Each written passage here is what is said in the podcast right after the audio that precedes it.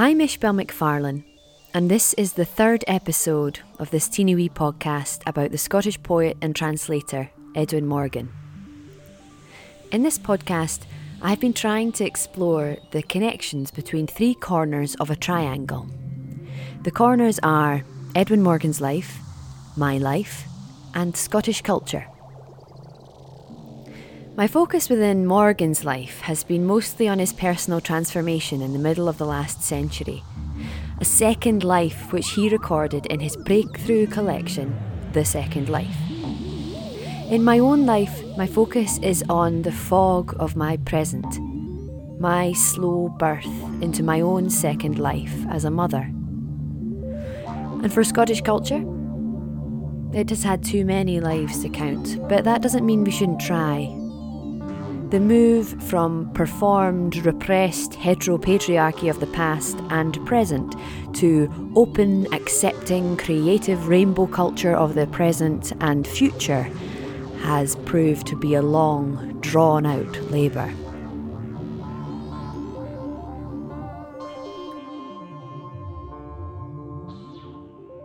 Possibly the two corners of my triangle which seem furthest from each other are my life as a mother and Morgan's life as an unmarried gay man. Morgan never had kids. His work doesn't explore the child's experience often, or the parent's experience either. In his most famous works, mostly from the 1960s, children are props to indicate stability and happiness. A fact which made me tense with sadness reading those poems again last autumn. The women with prams and the children playing on Glasgow Green have the children mostly as flags, which read, I am fine. And as little as I know about the struggles of being gay in the judgmental and dangerous 1960s, neither does Morgan know about the lives of mothers either then or now. How could he? How could I? Well, through reading, for a start, which we both did and do. We both need to look to that third corner of the triangle, the culture in Scotland, to have any access to each other. And the gay experience which he lived in the 1960s can only be seen through the cracks in the wall of mid 20th century literature, in Scotland and abroad. It was so obscured that, as we found in the last episode, even when it was there, it wasn't seen, hidden in plain view.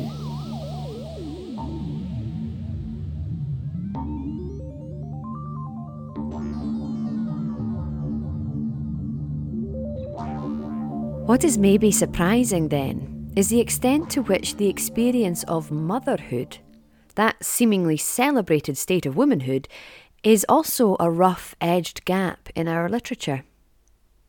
There are mothers in literature, many, but they are the mothers of the sons who we learn about, maybe occasionally mothers of the daughters. The voice of the mother is heard from below, filtered through the grown up child protagonist. Sometimes they are the wives of the protagonist too. They mother the offspring of the grown up child we are there to learn about. These mothers can be spunky or caring, driven or conventional. They can be a range of things that the writer from below sees, but they cannot be the speaker.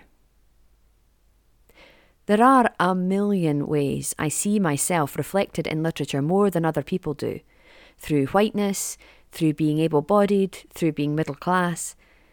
But motherhood and Scottishness are two paths of my identity that are not thoroughly paved with other people's words and experiences. They aren't entirely unexplored by any stretch. There are hundreds of books by Scots, thousands by mothers as well, but they're not the main way, the main flow of our culture, still, even in Scotland. The women writers I have loved longest Charlotte Bronte, Virginia Woolf, Jane Austen, Liz Lochhead, Christina Rossetti, Carol Ann Duffy are not mothers. There are many writers I love now who are mothers, and there are writers who write about Scotland. And there are writers who sometimes do both at once. Glimpses of Scotland in the words of Kate Atkinson or Alice Munro would send amazed thrills up my body. I have yet to revisit the books of theirs and others that I loved as a teenager to find glimpses of my motherhood experience smashing through the walls of my first readings. I was a teenager who knew everything there was to know about motherhood because who knows a mother better than her daughter? Hardly anyone teenage Ishbel, except her own mother, her mother's mother, except herself. But how can she see herself if she can't see herself? Okay, thank you again. it's me. Hello. It suddenly is professional Isabel. I made the first two of these podcast episodes in the autumn of 2020. I interviewed my husband, Tommy, then to try and explore our feelings about parenthood, partly in the context of the pandemic, which has in some ways stretched out our small baby life for months beyond where we would expect to have it, but also in the context of where we were, of our Glasgow mapped on Morgan's Glasgow, living a mile from his home of nearly 50 years. Um, so we spoke before in September about May and about um, the change in the city while you've been with me and in our experience um, the change in life and what it's like to be a human being. Mm.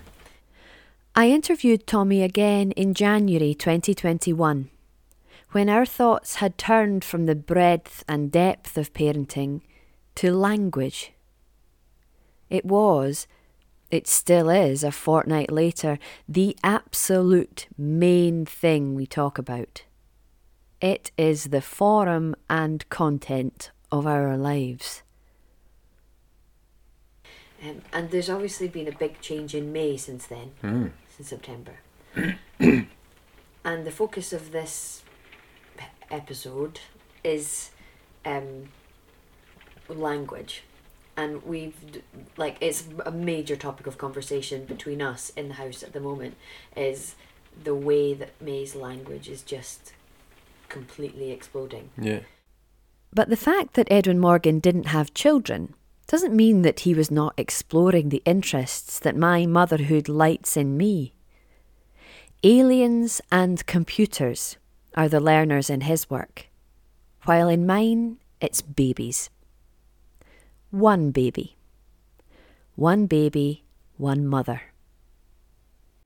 Mm. Uh, shark. Uh, shark. So the other so, so Uh, sharks. shark. I don't know if the shark is here. I think it's in the bath. Is it the whale? Uh, shark. Uh, shark. The shark's in the bath. Shall we go and find it? Uh, shark. Yeah, I get the shark. You have to open the door. Yeah, it's true. The First Men on Mercury is the most famous of Morgan's poems about language learning. Though the Second Life collection has several other poems which explore the bones of language, its use and changes, translation and purpose. Poems like Space Poem 1, From Laika to Gagarin, or The Computer's First Christmas Card, or The Chaffinch Map of Scotland. In The First Men on Mercury, though, Morgan explicitly explores the power dynamics of translation or learning, the colonialism of the mind, as well as the literal colonialism of the explorer, whether they are conquering new worlds or just, in inverted commas, learning about them, coming in peace. In the poem, there are two groups speaking the Earthmen and the Mercurians. The most obvious job the poem does is to start with standard English from the men and an invented language from the aliens. After a couple of interactions, the aliens begin to learn from the invaders, echoing their word men, and then parsing the word thmen from Earthmen, as well as Yulida from your leader. But quickly the Earthmen reflect back this interpretation of English in their speak. I am the Yulida. And then they use the Mercurian word benner, maybe meaning weapon, when they say, We carry no benner. Slowly the speech of the two groups converges as a mixter maxter pidgin, but they each keep going, past mutual intelligibility until it is the earthmen who are unintelligible to us, saying, Stretter war a gall, gall, and the Mercurians warn, Of course, but nothing is ever the same now, is it? You'll remember Mercury.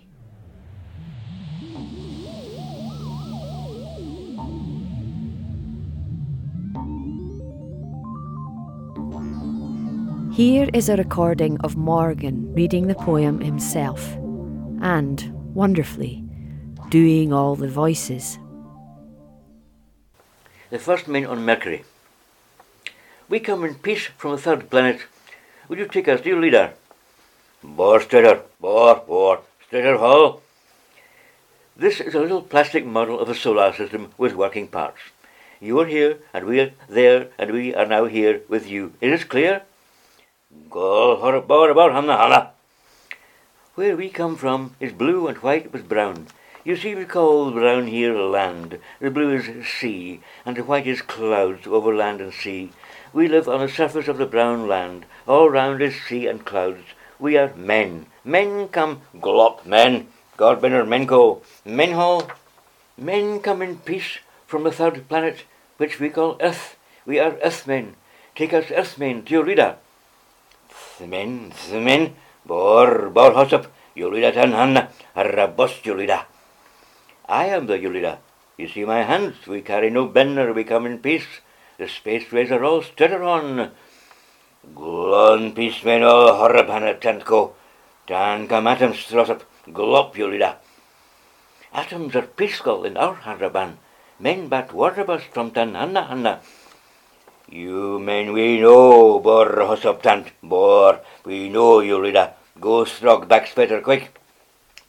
We can tant about tanting go backsplitter now.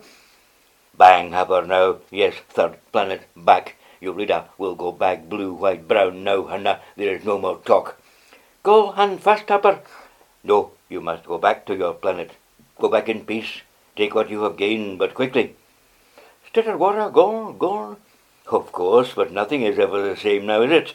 You'll remember Mercury. There's a depth to that poem, which is more than the game of the switch over, the game of the accelerated linguistic influence between the two languages. Language change is natural, inevitable, and in many ways neutral. But there are politics in language change too, politics in language learning. Standard English has gone round the world asking to speak to the Yulida or not bothering, but not coming in peace. Not at all. Morgan, like me, writes in the language of the oppressor, but also in the language of the oppressed. Things which happened to Scots language also happen to the native languages of India or Sierra Leone or North America. Scots has been suppressed and oppressed by the dominance of English, dominance enforced from above by weapons and laws, and then also from below. After being made worthless in a new hierarchy, the very speakers police each other's use want their children to get ahead, mock and dismiss their own words and grammar of a thousand years standing as slang. And yet, do not stop there with your politics of Scots language. That is too easy. Deadly easy. Scots speakers Sometimes monoglot Scots speakers, sometimes bilinguals with English, sometimes Gaelic speakers, were among those soldiers, farmers, trappers, and explorers in India or Sierra Leone or North America. Scots speakers pushed out Gaelic in Scotland historically, helped to push out Kota in India, Bom in Sierra Leone, Eastern Abenaki in Canada. A hundred languages. A thousand. It is right for a Scot to write the first men on Mercury. We are Gollum like, both sides of the conversation, learner, warner, explorer, conqueror, defender, both sinned against and sinning. So, what is it to speak to our baby in standard English, a language of an oppressor? I had so many plans for her linguistic landscape, and yet we scratch along with English. I suppose it will have to do. And, and I find that really like interesting and, and interesting in relation to May as well because we um, we had big plans that I was we were going to really bring May up with BSL the BSL that I knew and to try and take her to BSL environments as I'm sort of been learning BSL and also to kind of increase my under my learning of BSL Yeah. and um, and then also to be using Scots with our loads Yeah. but because I don't tend to use broad Scots with you Yeah. because that's not the way that our relationship built up when we first knew each other at university. Mm. Even though I use standard Scottish English with like Scots inflection and you understand it, it was, we haven't, and I don't know.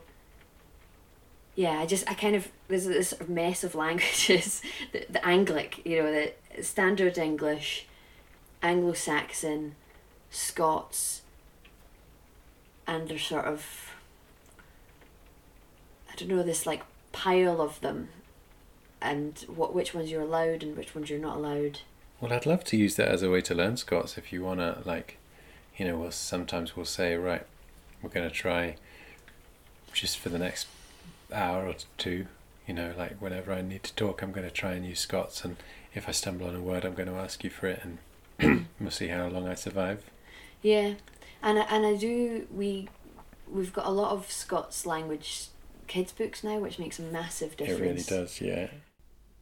There is politics, guilt, weight to language learning. It doesn't mean nothing for the Mercurians to say, Bang happer now, yes, third planet back, Yulida will go back, blue, white, brow, now, Hannah, there is no more talk. But May can't reject our language, can't reject its politics, weight, and guilt. For her, for now, actually, language when she has it is light, freedom. The frustrations she feels are frustrations that she will have throughout her life the struggle of not having a word or not making her language understood. And she has to deal with that a lot as her fixed minded parents try to understand her airy, blowing swoosh around words.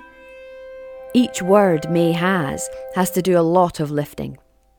Her first word was hat, spoken on her dad's birthday on one of the first days of our first lockdown, and meaning at that time the game where I put a basket on my head and then on her head. A few days later, she used it to mean the woolly thing we put on her head when it's cold.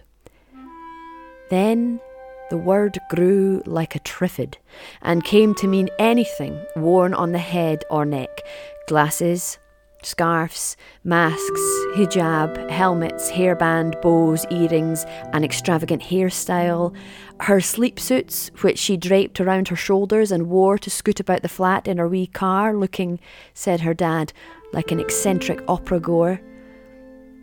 She became obsessed with hats. Video calls with her grandparents involved demanding that they wear hats. Playing with her teddies meant putting on and taking off hats.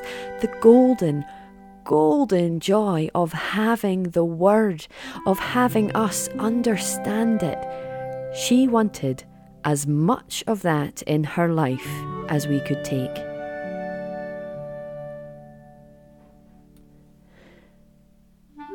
But nearly a year later, The word is shrinking back down again. Some things are glasses. Some things are earrings. Some are hats. The more words she has, the more bricks she has, the more she can join us, settle in. For now, she has only our bricks and not as many as we'd hoped. There's only the two of us and iPlayer. Her no has become now. Her book has become book. The way that May's language is just completely exploding. Yeah. And um, we've got this little jotter, and we write down a date and the words that she's said for the first time on that day. Or often it's actually will one of us will put it down, the other one will be like, "Oh, I've heard that a few times. Isn't that or not in the book?" um, but you know, it's as just as scientific as we can get when it's just like a jotter in the kitchen. Um, but so yeah, we've and we've had like most recently in an eleven day period, she'd learned hundred words, which is just mind boggling. Mm. Um, but you have you have experience of uh, children's um, language development from a sort of professional point of view a little bit. Okay. Well, you studied it as a as Uh, a yeah. postgrad. I did. Um, and what? How do you think that? Like, what, what are the different el- elements of, of your interest? Because we're both very excited. Like, why are you excited about May's language? Um, it's really interesting from that point of view. Like you know, you're talking about the academic side. It's really interesting to watch. you'd you'd never you'd never get that much data, you know, in any other way. And I actually wanted. Oh, can I get my bit of paper? Okay, yes. Hang on.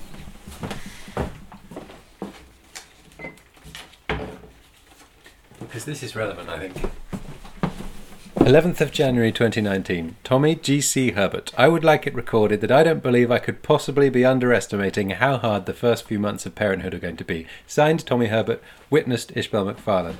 And uh, one of the ways in which that turned out to be false is that um, I had imagined that at this point I would be reading journal articles about language acquisition in children because it's like the perfect uh, longitudinal study. You know, you've got as much access as you want.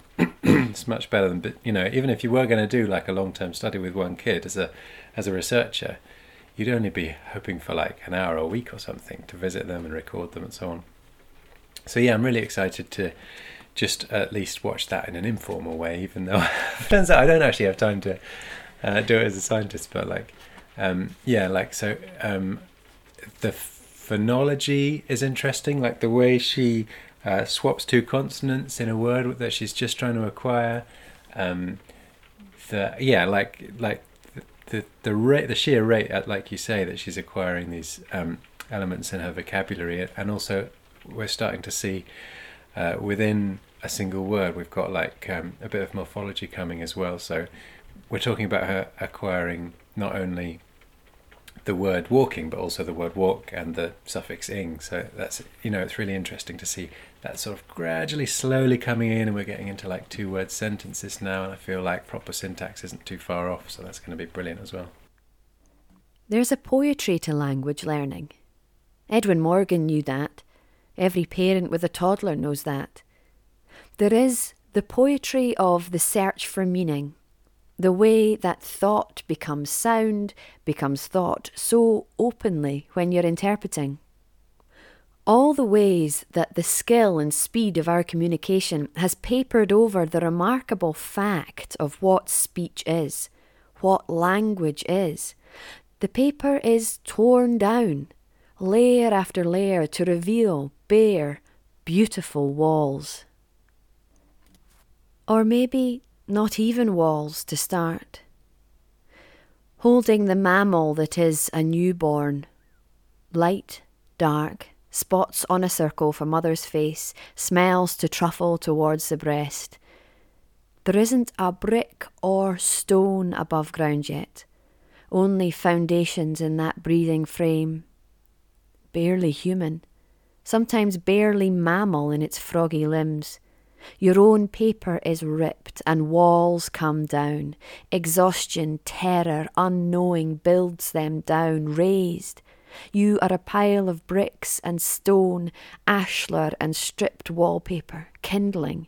You feel you will never see language, see life in the same way. But then, you know, you do. Life is a bricklayer, and you rebuild the walls. I can remember feeling like a raised building in May's early days, in the long, feverish dream of the first weeks. I thought of the lines from A Man for All Seasons. My life was planted thick with laws from coast to coast, my laws, not God's, and with them cut down, did I really think I could stand upright in the winds that would blow then? And here I was, room without a roof, baby bloomy, wide open to meaning, to what was existence beyond walls and beds and possessions, to mammal love, to animal birth and death and finding food in between. I can remember that I felt that, but I cannot remember how it felt. Life is a bricklayer, concrete pourer and I am a house again. But I am still a little unpapered by my language learning baby who said last night, Cuddle moon, kiss moon, where you gone moon?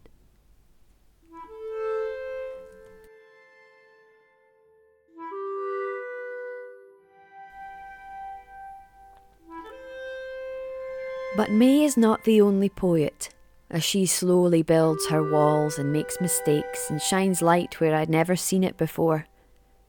As we stretch to reach and understand her words, you have to pull the poet out of yourself. What could she mean here? Why? Is it something real or something imagined? Something present or something asked for? It's almost always now desires, realities, imagined things. She has a few BSL signs, she has shouts and cries and points, but mostly she has her 300 spoken words and the terrible amateur poets that she lives with. Delighted amateur poets. Here she is in September, at 16 months, when she woke in the middle of the night to say hello to our yellow lit street out of the window.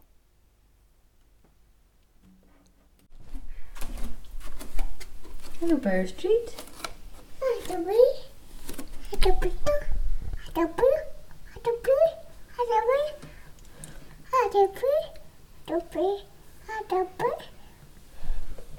Hello, Bower Street.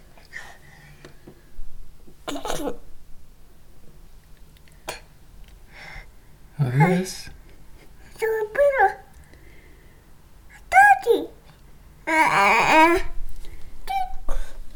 Uh, it's funny, isn't it? To interact with things, with people, to speak to the street, the moon, to call the attention of her daddy. What joy! What power! What relief!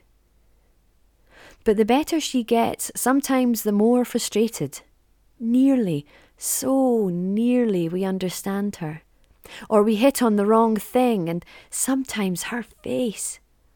I haven't got the words to describe her wee face, taking the error into herself, disappointed, but feeling she is wrong also. Sometimes angry too. Why? She has been clear. We have understood her before. Why not now? Here she is, four months after waking in the night to speak to the street. She is sitting on the bed after the bath, in the warm room before sleep. Mm. Shark. Shark.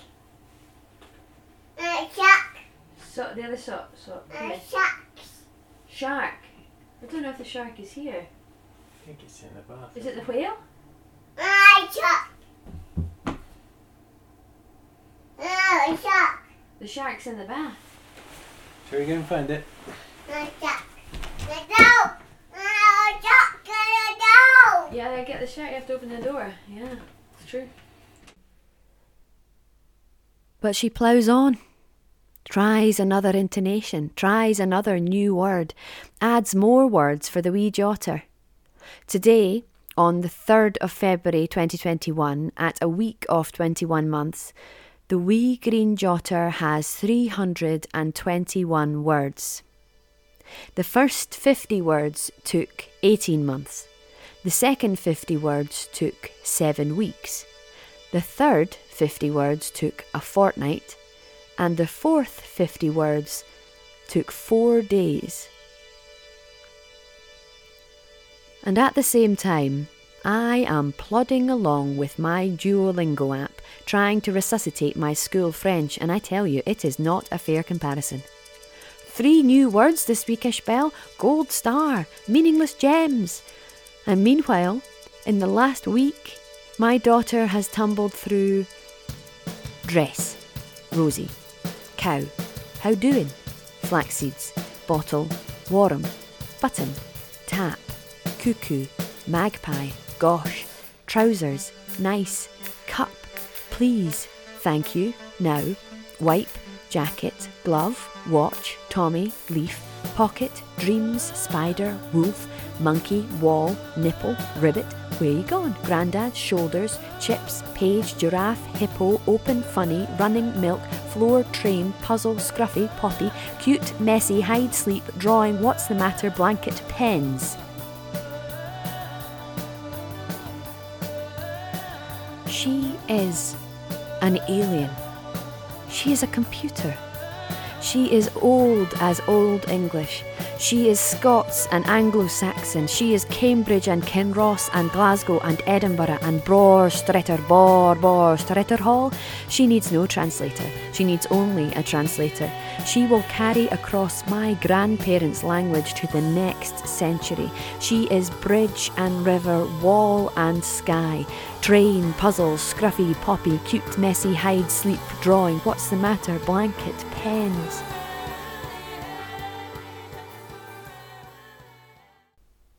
And I will keep recording her in the jotter, in wee recordings on my phone. I will use all my ethnographic training to study this utterly ordinary and unexceptional little alien who has powers us Earthmen can only dream of. I will record her as she learns my language and keeps going beyond the needful and into space where I can't follow. She'll take or leave the bricks I offer, but nothing is ever the same now, is it? You'll remember Mercury. But as she blasts forward into space, into the future, our final episode will take us back, back 1,000 years, to Anglo Saxon, to the language that sounds remarkably like the Mercurian Bor Stretters, a language of weapons and Yulidas. And in Morgan's life, we will go to his dark decade before the second life, in his first life, in the 1950s, where he translated Beowulf for want of love, where I will try to translate it for excess of it.